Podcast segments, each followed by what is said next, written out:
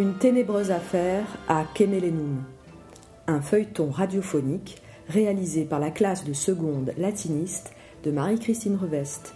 À la technique, Isabelle Surin. Épisode 4 Il avait le visage émacié, un nez en bec d'aigle, la barbe clairsemée et les traits marqués par des épreuves pénibles. Il ne devait pourtant pas être beaucoup plus vieux que Lucius. Cependant, les yeux de cet individu témoignaient d'une vivacité d'esprit et d'une détermination farouche, comparable à celle de Lucius qui se tenait face à lui.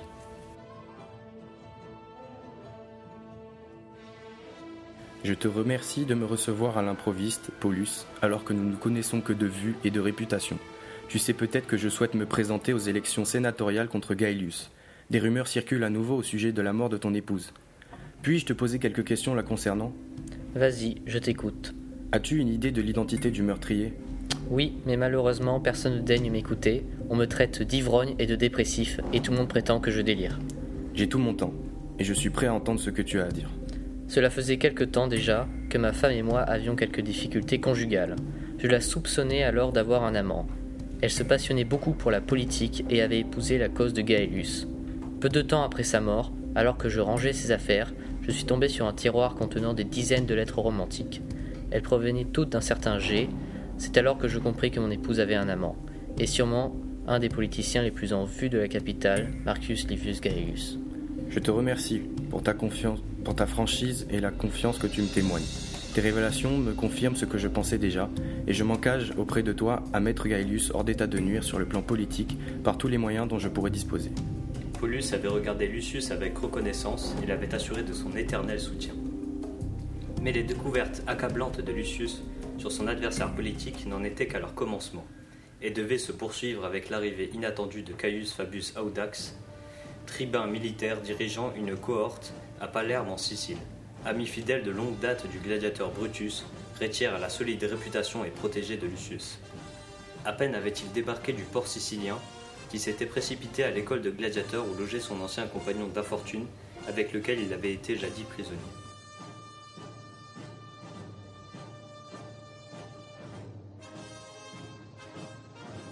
Ah oui, mi amiqué. Quelle surprise de te voir ici, à Kemelenum. Pourquoi as-tu quitté Palerme? En permission? Avait lancé Brutus, Oh non, pas du tout. Ils ont une ténébreuse affaire qui m'inquiète. avait répondu Caius. Explique-moi tout. Qu'est-ce qui te tracasse? Je ne sais pas par où commencer tant la situation est grave, mon cher Brutus. Tu sais bien que tu peux tout me dire. Rappelle-toi toutes les épreuves que nous avons traversées ensemble lorsque nous étions enchaînés l'un à l'autre. Tu as raison. avait repris Caius.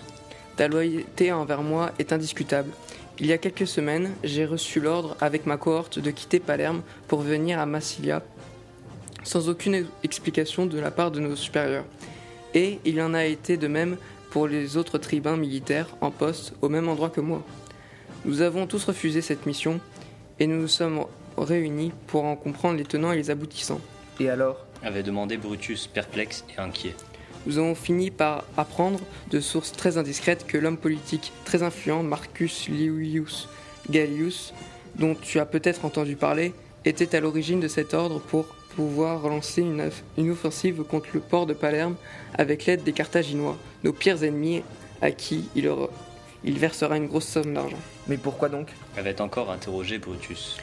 En réalité, il a l'intention de bloquer le port de Palerme car la Sicile, notre plus vieille province, et notre grenier à blé, entre autres, indi- indispensable pour nourrir la population de Rome, il s'apprête à faire peser la menace d'une famine dans l'Empire afin de devenir une sorte de héros lorsqu'il libérera Palerme par la suite.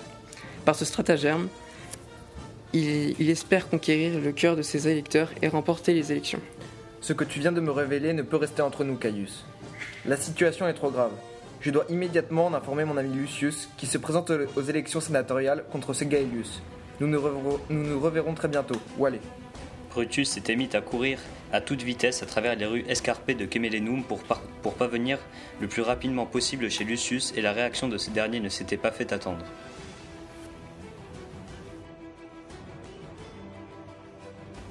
J'espère que tu es entièrement sûr de tes sources, Brutus, et que tu te rends compte de la gravité de la situation. Gaelius est non seulement un assassin, mais en plus c'est un traître qui pactise avec nos ennemis et qui est prêt à mettre la patrie en danger en affaiblissant la capitale de l'Empire. Brutus, j'aurais besoin de ton aide précieuse pour empêcher cette catastrophe de se produire. Brutus avait acquiescé et c'est ainsi que le complot était né. Quant à Octavia, après ce repas au cours duquel elle a été troublée par les paroles et le départ précipité de Paulus, elle réfléchit aux éléments d'enquête dont elle dispose. Sur le chemin du retour, elle se remémore la discussion qu'elle a eue avec l'étranger à la sortie des termes dans la journée. En effet, il lui a parlé d'un homme ivre qui lui aurait fait ses aveux à propos d'un meurtre. Elle fait immédiatement le rapprochement entre cet homme sous et la victime à cause de la cicatrice sur la joue. Alors qu'elle vient de rentrer chez elle, épuisée par cette journée mouvementée, elle s'allonge sur le lit de repos. De nouveau, elle se met à méditer sur cette affaire qui la tracasse. Elle pense alors aux relations que son mari entretenait avec Gaelius. Ils étaient voisins et même amis, et participaient tous les deux à la, à la vie politique de la cité. Son mari aurait-il joué un rôle dans cette histoire? Afin d'en avoir le cœur net, elle se rend dans son bureau et fait le tour de la pièce à la recherche du moindre indice. Quand tout à coup, une boîte sur l'étagère attire son attention. Une boîte en bois avec l'initiale G. C'est plus fort qu'elle, elle se doit de l'ouvrir. Son mari savait-il quelque chose sur la mort du sénateur? De sa main tremblante, elle prend un couteau à la lame fine qui se trouve sur la table de travail, le glisse dans la serrure du coffre fermé à clé, et après de longues minutes, la serrure cède. Le coffre s'ouvre et une lettre s'y trouve. Elle contient tous les détails de la supercherie et des mensonges de Gaelus, leur voisin. Octavia comprend soudain. Les trahisons politiques commises par cet homme constituent aussi un motif pour le tuer, en plus de son crime crapuleux à l'égard d'une femme qu'il avait aimée. Seulement, elle ne sait pas pourquoi son mari détient cette lettre. Le lendemain, profitant du petit déjeuner, le yentakulum, elle questionne son mari.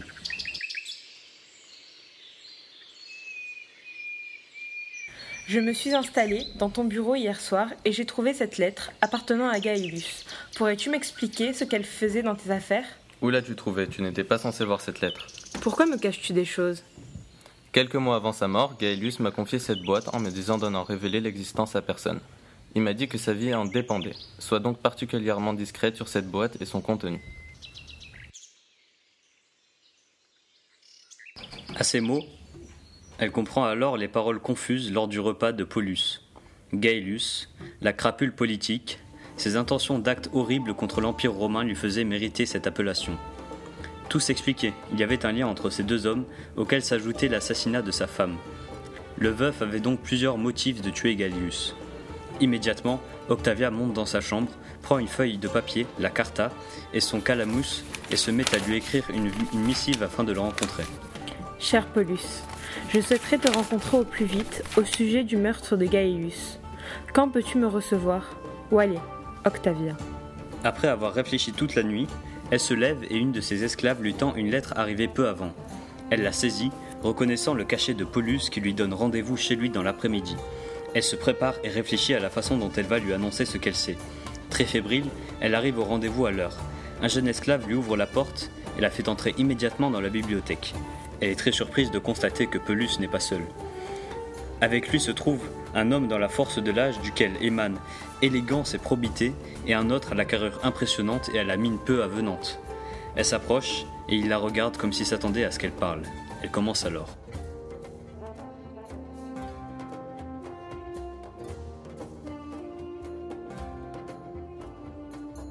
Ah oui, je suis Octavia. Je suis venue vous dire que je sais ce que vous avez fait et j'en comprends la double motivation, personnelle et amoureuse concernant Paulus, et politique, car mon mari conservait une boîte appartenant à Gaëlus avec une lettre racontant tout son complot politique. J'ajoute aussi que je ne dévoilerai jamais ce secret, car vous avez agi pour une juste cause. Tout le monde reste bouche bée, abasourdi par ces propos.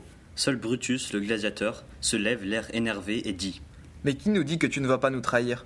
Qu'on la fasse sortir d'ici Ou mieux encore, laissez-moi prendre mon trident pour nous assurer de son silence. On ne peut pas lui faire confiance. On ne la connaît même pas. Je refuse qu'elle fasse partie de notre cercle. On ne peut pas lui faire confiance. Écoutez-moi. Lucius calme Brutus et lui demande de se rasseoir. Il s'exprime à son tour en s'adressant à toute l'assemblée. Mes amis, nous pouvons tous nous accorder pour louer la détermination, le courage et l'intelligence de notre invité, qui a réussi à tirer au clair une ténébreuse affaire et qui a souhaité faire triompher certaines valeurs. D'une certaine façon, son silence devient le lien indéfectible de nos destinées. Qu'en dis-tu, Octavia Elle leur sourit et dit Faites-moi confiance.